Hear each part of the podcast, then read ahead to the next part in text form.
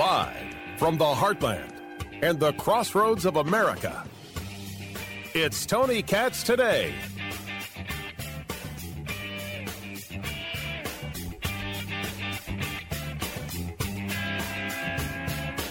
Does the president talk to him on a daily basis? Because I think one of the things that surprised a lot of people, knowing what a tinderbox the Middle East is, Europe is, and the concern about China, was how infrequently there was direct contact between the White House and the defense secretary for that entire period of time at the end of December through January. There's routine, regular communications between the president and the secretary of defense, as well as well the secretary of state. Uh, and and normally, like for instance, the some of the strikes we took on Christmas Day, Christmas night, and then a few days later were pre-approved. Secretary Austin was part of that discussion. He was part of the discussion from his hospital room when we took these strikes against these Houthi sites uh, just a couple couple of nights ago. I mean, he's actively involved and engaged. Uh, and I think it's important for people to remember that the cabinet officials don't have to sit and talk every single day to make every decision. A lot of the work that gets done in national security is done at the staff level. Right, but there is a chain of command here. Of course. And the commander in chief didn't know that his defense secretary was this ill. And that's a problem. And the president has spoken to that. That that is not the way it's supposed to be. It's certainly uh, something we need to get more answers to. And the Pentagon's investigating this, and, and uh, we'll see what comes out of that. But that, that is not the way the process is supposed to work. That- what is to investigate? What possibly is to investigate? The Secretary of Defense, Lloyd Austin, did not inform his boss, the President of the United States, that he was in a hospital and he was uh, uh, incapable of doing his job. By the way, Secretary Austin was released from the hospital today. Tony Katz. Tony Katz today. It's good to be with you. Find everything at TonyKatz.com. Uh, phone number 833 got Tony 833 468 8669. And you do TonyKatz.com podcast videos. Everything is there. I gotta do some more videos today. That's I gotta get that done. There's a lot to do. Uh, what what is to research? What is to investigate? This is John Kirby, National Security uh, Council, just flat out lying. There's nothing to investigate here. If you are, I'm, I'm not a, I'm not a, uh, a guy in the in the military, but I certainly know that you inform your superior of when you're going to be indisposed, when you're going to be gone. Otherwise, you would be what's known as AWOL, absent without leave.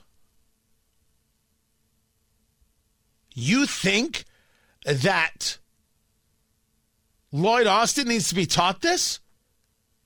You're John Kirby, retired Rear Admiral from the United States Navy. You think there has to be an investigation? You should be demanding that Lloyd Austin is fired. This is crazy town. And all of this ties in well to what we were discussing earlier regarding uh, Yemen and the Houthi rebels there is a complete and total lack of seriousness coming from the White House and coming from today's military because they do not stand for something. They do not hold a line. When you take a look at recruitment, recruitment is down. We see it all over. Why is that? One of the stories uh, that we're seeing Army sees sharp decline in white recruits. You okay with this? Is is, is it the reason um, that uh, a you simply told uh, these young white men they're not welcome? You told them that they're the problem. You told them that they're bigots. You told them that they are guilty for their existence and that if they question it, that's just proof of their guilt. Is anybody going to discuss how flat out evil DEI is and how it infects everything it's a part of? How it's a disaster? And how if you are not engaged in a conversation about merit, but rather involved in a conversation about anything else, if you are engaged in an instruction in the military, not about killing the enemy and breaking things, but rather utilizing the military as an agent for social change, if the Secretary of Defense can be AWOL and the president does not fire him, what message does that send down the line? I'm not a military guy. You are. You tell me. You tell me. What does that say? Over at United Airlines, uh, you've got uh, Scott Kirby, who is the CEO of United, answering questions from from Axios. Military. How is diversity and diversity targets working into the Aviate Academy? We have committed that 50% of the class of, of, the classes will be women or people of color. Uh, today, only 19% of our pilots at United Airlines are women or people of color. And by the way, from all the data I've seen, that's the highest of any airline in the country white males don't just dominate in the cockpits, also in the C-suite at United Airlines. Well, look, at United, I'm proud of the diversity that we actually have in our, our C-suite. I think if you look around corporate America. Correct me if I'm saying though. So I, this is just based off your website, the people you list as executives, but out of 11 people, three are women. I believe one is a person of color. Um, that's correct. Um, but you know, in corporate America, I think you know that's a low bar. How do you yeah. raise your own bar? Well, a lot of this is, you know, focusing on it. We have uh, programs to. One of the things we do is for every job when we do an interview, we require women and people of color to be involved in, in the interview process, bringing people in early in their careers um, as well, uh, and giving them those opportunities uh, and creating a stronger bench. If you told me we are going to start teaching kids in all high schools, reaching out to them black communities, Hispanic communities, etc., that being a pilot is an incredible career and there's a future here for you, you know what I'm going to say? Smart. Smart outreach. Smart letting people know the options that they have. Good on you. If you're going to tell me that your objective is having the diversified number of pilots as opposed to the best pilots, I'm going to tell you you're crazy. Now, the best pilots may all be Asian. They could all be gay. I don't know. I never asked whether or not my pilot was Asian or gay when I got on a plane. I asked the following two questions Are they drunk? Are they good at their job? And so do you. Because if you've ever gone on a plane and said, by the way, the pilot, Asian, you're the weirdest human being ever. Uh, pilot, Jewish? Because I don't know about that. Maybe they'll want to land. Maybe they won't. Who knows? Maybe they'll be tired. It could be a thing. That no one, no one asked. No one cares. Are they drunk? Are they any good? Only two things the normal, rational human being gives a good, holy damn about. But these people, these people are demented the CEO of United Airlines should be thrown out on his butt. But what do you expect when you see this as a headline? The Federal Aviation Administration actively, actively recruiting workers who suffer severe intellectual disabilities. The headline FAA's diversity push includes focus on hiring people with severe intellectual and psychiatric disabilities. Targeted disabilities are those disabilities that the federal government, as a matter of policy, has identified for special emphasis in recruitment and hiring. They include hearing, vision, missing, extremity, uh, missing extremities, partial paralysis, complete paralysis, epilepsy, epilepsy, severe intellectual disability, psychiatric disability, and dwarfism. Um, um, I swear to you, I don't know how dwarfism is attached to many of these other things. I would assume that the issue regarding dwarfism when flying a plane is being able to fully reach all of the controls. That would be about a physicality conversation that cannot be denied. Because I don't know how much you retrofit a plane in order to be able to have somebody with dwarfism be able to connect with everything they need to connect with. But if somebody has a psychiatric disability, maybe they shouldn't be near a plane. Maybe the correct answer is no. You're out. This idea of of we got to have a certain group of this, we got to have a certain group of that. This this goes along something Jordan Peterson discusses, I think, re- remarkably well, and and and with with, with rather uh, simplistic clarity. If you say to him or to anybody, well, the problem is is that we've got all these men who are CEOs, we don't have enough women who are CEOs, and we need equity to be able to balance that out. Well, do we need more women laying bricks? The vast majority of people who lay bricks in the United States are men. The vast majority of people who work construction are men. How come there's never a conversation regarding equity when it comes to physical labor? And usually what happens is people say, oh, get serious. No, that's the only serious conversation if you actually believe in a thing, you want the thing everywhere, but you don't want it everywhere. You only want it in certain places. So you don't actually believe in the thing that you're claiming to be about. Let me say it differently in a, in, in a way that very few other people uh, will. This idea that um, the, uh, the, the CEO of United is putting together about basically a, a quota system, right? That's what he's talking about a quota system. You have a certain amount of people who look like this and look like that and look like this and do this and do that and believe that and say that. Is this also true of the NBA?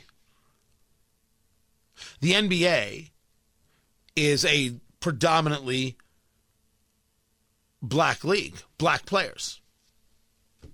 It is. And there are a multiplicity of reasons for this.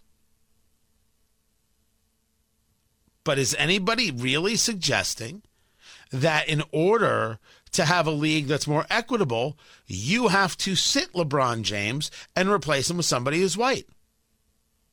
And if nobody is seriously suggesting this, is it because to make that suggestion seriously would actually get one attacked? Because the equity is not actually an honest conversation.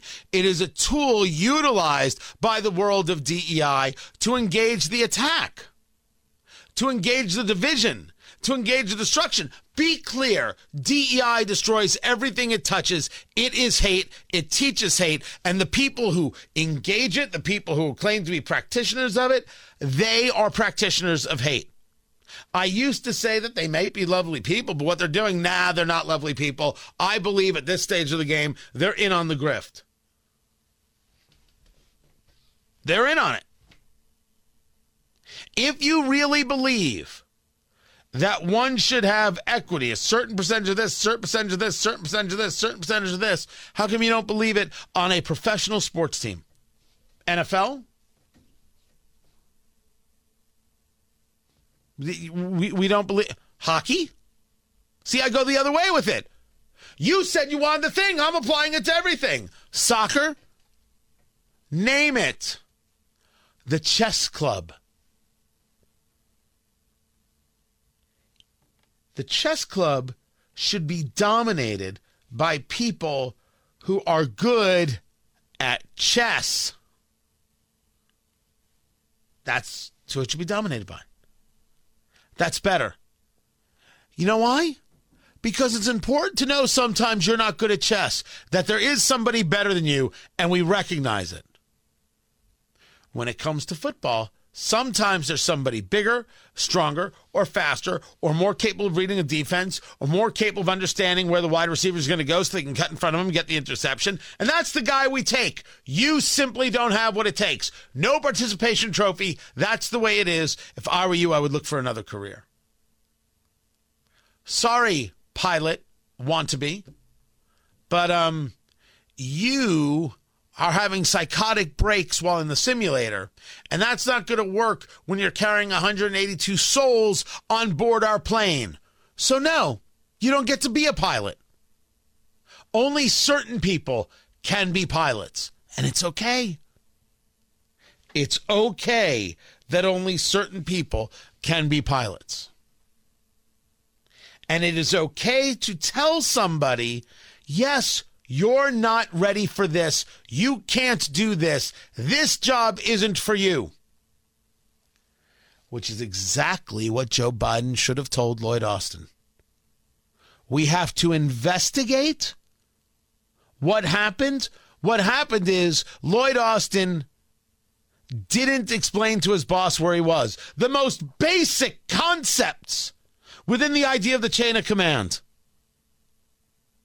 And not firing him says to those underneath them, which is everybody, we are an unserious organization, this U.S. military. We don't have a standard. But we do have a class on wokeness coming.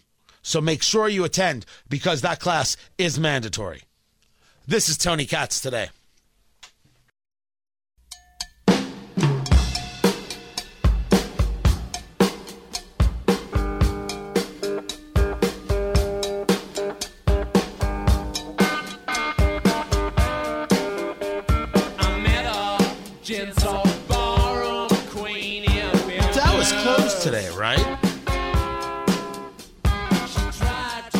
Yeah, because it's it's Martin Luther King Day observed, so it's it, it yeah the, the the, the market is not going down today. That's what I thought.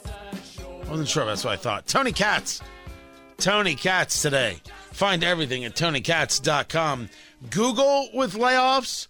Citigroup, twenty thousand layoffs. That's a that's a lot of layoffs. That's like 10% of their workforce outside of Mexico. I didn't know this. They have they have like 39,000 employees in Mexico. I, I, I was not aware uh, of that. But this is the interesting number. Biden raised $97 million in the fourth quarter. So they've got $117 million in the war chest, along with, of course, the power of the presidency to make any statement they, they, they choose.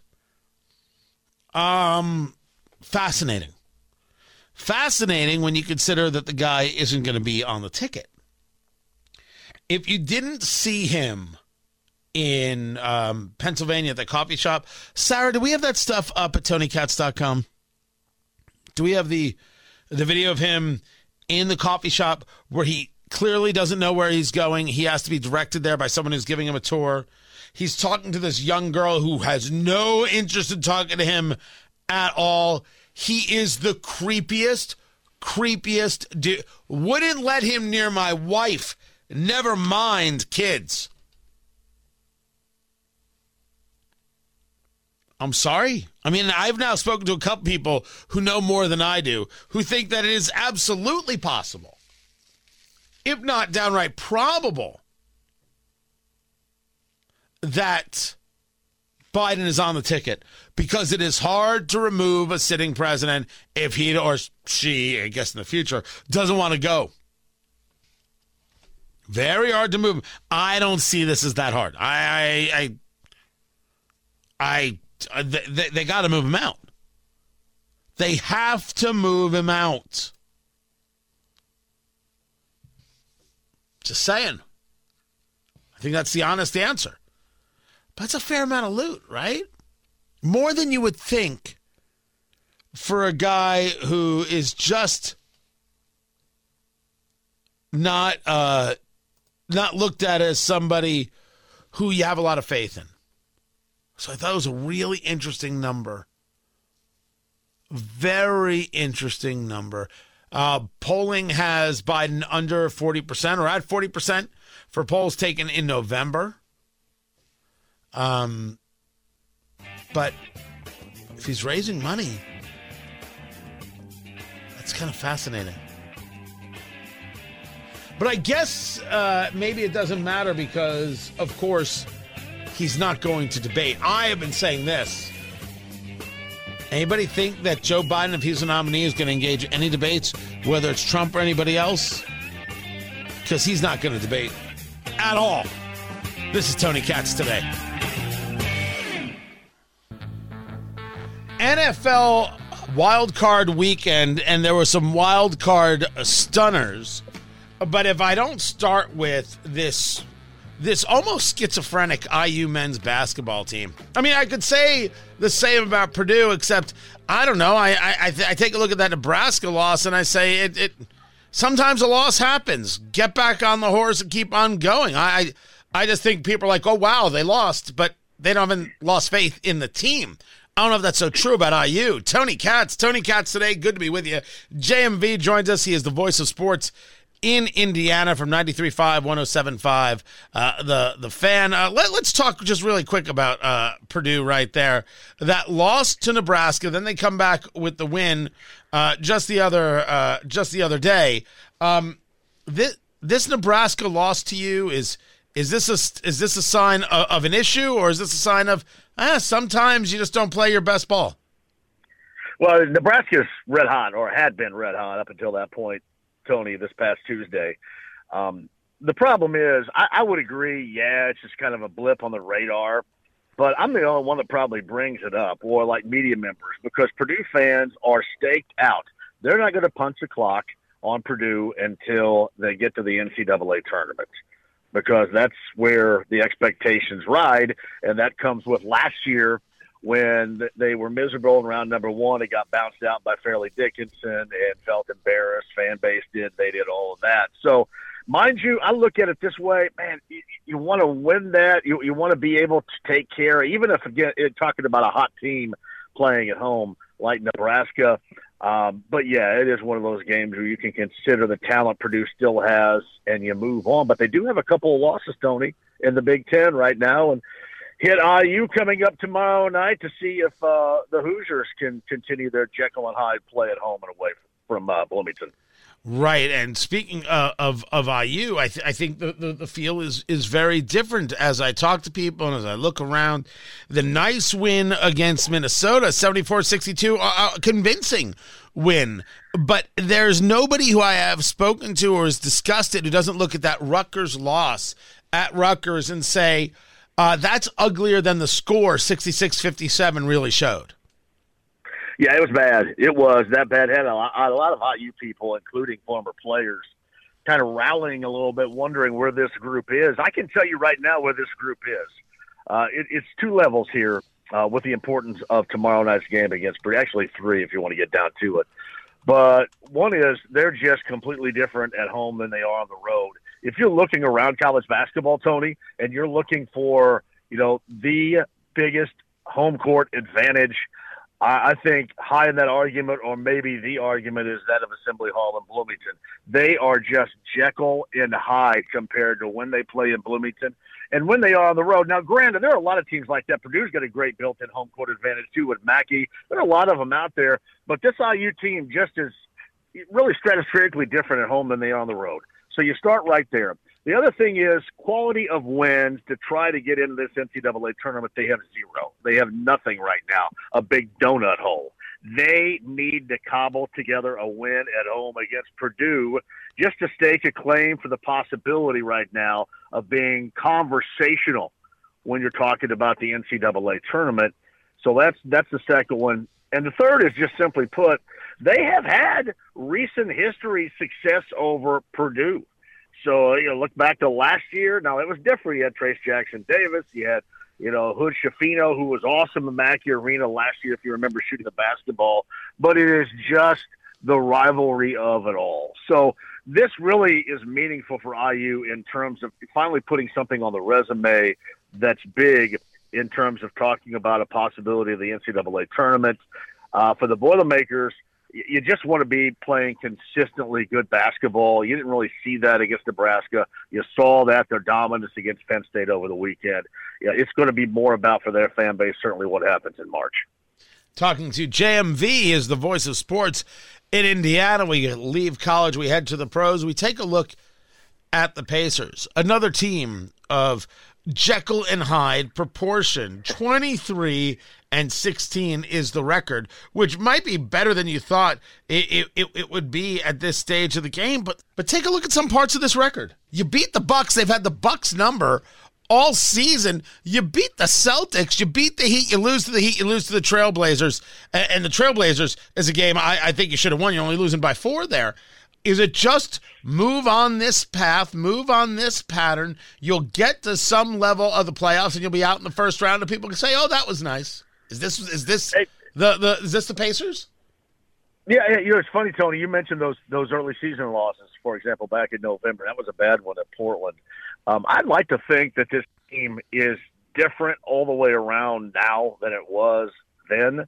However, what you saw yesterday in their loss to the defending NBA champion Denver Nuggets in Denver was a team where you could tell you missed Tyrese Halliburton. And that's a game that they possibly win yesterday on the road against Denver if Halliburton is playing. And really, I mean, you could tag that to any game they're playing in which he is not and they end up losing. But no Nesmith, no Halliburton, that made that highly difficult. I thought that they maintained contact with the Nuggets I thought they played as as well as you could. There are moments where you knocked down a three here or there, and it could have been closer. But here's what I want you to watch: this team without Halliburton. Tyrese Halliburton is the single most important player to his team in the NBA. He makes everybody across the board, Tony, on this Pacer team better. And you can see without him offensively, they're just a half step or so behind. I'll give you a great example. I used this, this example the other day. Miles Turner high ball screen. Halliburton is the guy with the ball, high ball screen. Miles, he ducks in, he slips that screen, goes down. He's looking for a pass for Halliburton. And nothing against Bruce Brown or nothing against anybody else, Nembhard that's running it, but it's just not the same. You kind of think you're not going to end up getting it.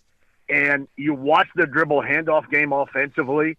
Oftentimes yesterday it was a bit of a mess. It is just so stratospherically different without him and you can tell this road trip for the Pacers is all about surviving. They got that first one against Atlanta. They lose yesterday. You have the toughest back to back in the NBA on the road when you go from Mountain Time Zone to Mountain Time Zone, Denver to Utah and Salt Lake City later on tonight. This is about surviving without Tyrese Halliburton and hoping he comes back sooner rather than later. So first things first, I read my schedule backwards. I was sharing with you the start of the season. Here's the last couple of, uh, of games, and the, the reason I had brought this up, right? You have those the losses against the Grizzlies and the Magic, and then you go on this crazy win streak, six games. Then you lose to the Celtics, beat the Celtics. You beat the Wizards, you beat the Hawks, but you lose to the Nuggets. My point was was that uh, this team has shown that it has capability and possibilities. Certainly, you mentioned the Halliburton uh, injury and how they're going to adapt long term uh, with, with, with any of that. But you still get the feel that while this team is super exciting, I think that, that the fans dig it. You don't know at the end of the day a standard that they're going to to hold to. You don't I, I don't feel anybody saying, well, the Pacers are going to give you this every single night. Am I off base on that? Well, I will say this: I read what you were saying when you were when you were talking about. I completely understood what you were talking about, even if you have the schedule backwards. I I just kind of think that compared to what you were talking about, and now this is a much different team. You're not going to see it in terms of that transformation yesterday because there's no Halliburton. I just think this team, you saw that after that skid, Tony, in that in season tournament after they lost to the Lakers. You know, they went through some tough times and then we really wondered. But they have regained that level of play and that confidence. Unfortunately, Halliburton gets injured and they're just not going to be the same team. Again, I just hope they survive this and he comes back quicker than what we thought. But I, I do, I believe more in this team and the way that it's playing now, certainly, than that, those moments in which you describe early in the season. One is when, when they changed up the lineup and put Jalen Smith in the starting lineup, I think that helped everybody out. And then also Obi Toppin, who goes as a starter to the bench, has come off the bench and since that point in time has shot the three a lot better, has been more of a threat with that second group. I just think that without Halliburton, it's tough to judge their growth right now. But with him, I think you see it. And again, when you're talking about tonight in Salt Lake City or going to Sacramento or ending up in Phoenix and Tony, even when they get back, when they get back, you're going to end up seeing Philadelphia. You're going to end up seeing Phoenix again. Uh, it's not going to get any easier when you get back. and It is really historically tough coming off a long road trip to win that first game when you're back at home. It is going to be difficult. You just have to cross your fingers and hope that Halliburton is back because, again, the most important player in the NBA to his team, and I don't care who we're talking about, Embiid, Giannis, whomever, the most important player to his team to get them to play at their highest level is Tyrese Halliburton, and we have seen that. You certainly noticed that when he's not participating due to injury. And this, you know, is, is so much uh, of my point that the the Pacers could go on a four game losing skid as easily as they can go on a six game winning uh, streak. And and I don't know if there's anybody who is really feeling like, okay, this is what this team brings us. And certainly with Halliburton injured, I don't know what their future feels like for them. Talking to JMV, the voice of sports in Indiana. Uh, by the way, I'm going to take heat for getting the schedule backwards, but uh, you notice we're not going to fix it in post. you live and die by a kitten. That's how it works. Uh, I'll, I'll take making a mistake. Let's get into the NFL. Let's get into the playoffs. I, I, I could mention the fact that it could have been Indianapolis defeating Cleveland uh, by an unbelievably lopsided amount, but that's not going to happen. I could mention that Miami simply uh, did something to the bed that was unseemly uh, in losing to Kansas City, which I don't think is a great team. I can discuss the fact that the Detroit Lions have to figure out how to get a defense working in order to stop an offense, uh, beating the, the Rams just barely 24 23 for their first home playoff win in 32 years. The only game that matters is the Green Bay Packers beating the Cowboys 48 to 32. Does does uh, McCarthy still have a job today? The coach of the Cowboys. Um, I don't see how he does. It's just been kind of odd that Jerry Jones has kind of softened, you would think, in his uh, older stages of uh, pulling all the triggers and making all the decisions for that team. But yeah, I thought really yesterday it probably it went from ah disappointing loss to embarrassment. We got to get rid of guys. And also, here's another effect, Tony that that embarrassment at home had was Dan Quinn. Dan Quinn had been mentioned in a lot of places. You know, maybe becoming the next head coach. You know, back ready to be become a head coach again, and his defense got absolutely torched. With Dallas, you can just tell if they don't put pressure on the quarterback, they are not any good defensively whatsoever. Prescott, there's no up and down gauge, and then shrinks when it really matters more at that position than Dak Prescott. You saw CeeDee Lamb, their wide receiver, who I, I would absolutely love here. It's not going to happen. But you see the frustration that he had, double and triple teamed, and, you know, how just really overall that game went. So I think there are differences. Jerry Jones certainly has softened at his older age, but I would have to think that a loss on an embarrassing level, a loss of that magnitude, probably does – begin the stages of making a change because it, it was embarrassing, it was bad, and this is going to be talked about for a while. How? What are the odds that Bill Belichick is going to Dallas now?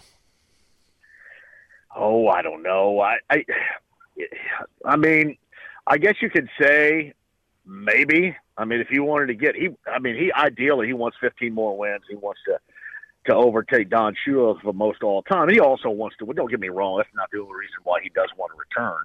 But if you're looking for a more of a ready-made, even though we questioned Dak Prescott at quarterback position, then you can look at it that way. I'll give you a couple of other teams we've talked about. Atlanta was one, but they certainly don't have a ready-made quarterback at the level, disappointing as it might be, of Dak Prescott. They got Desmond Ridder and then uh, Taylor Heinicke there, uh, probably drafting somebody. And then, you know, you get a team that's actually interviewing today Jim Harbaugh in Southern California, and that's the Chargers.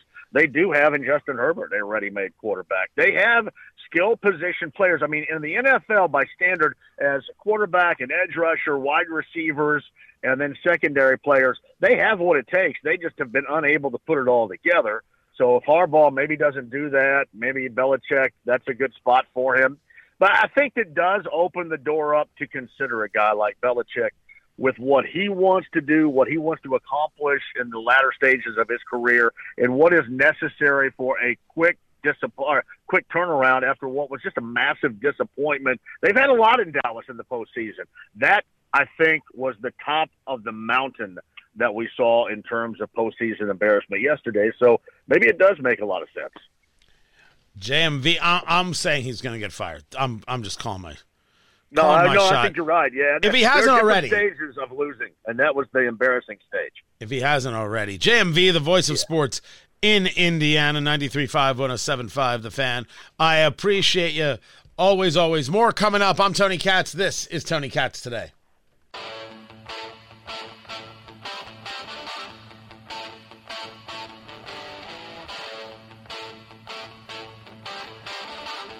So uh, my pipes froze.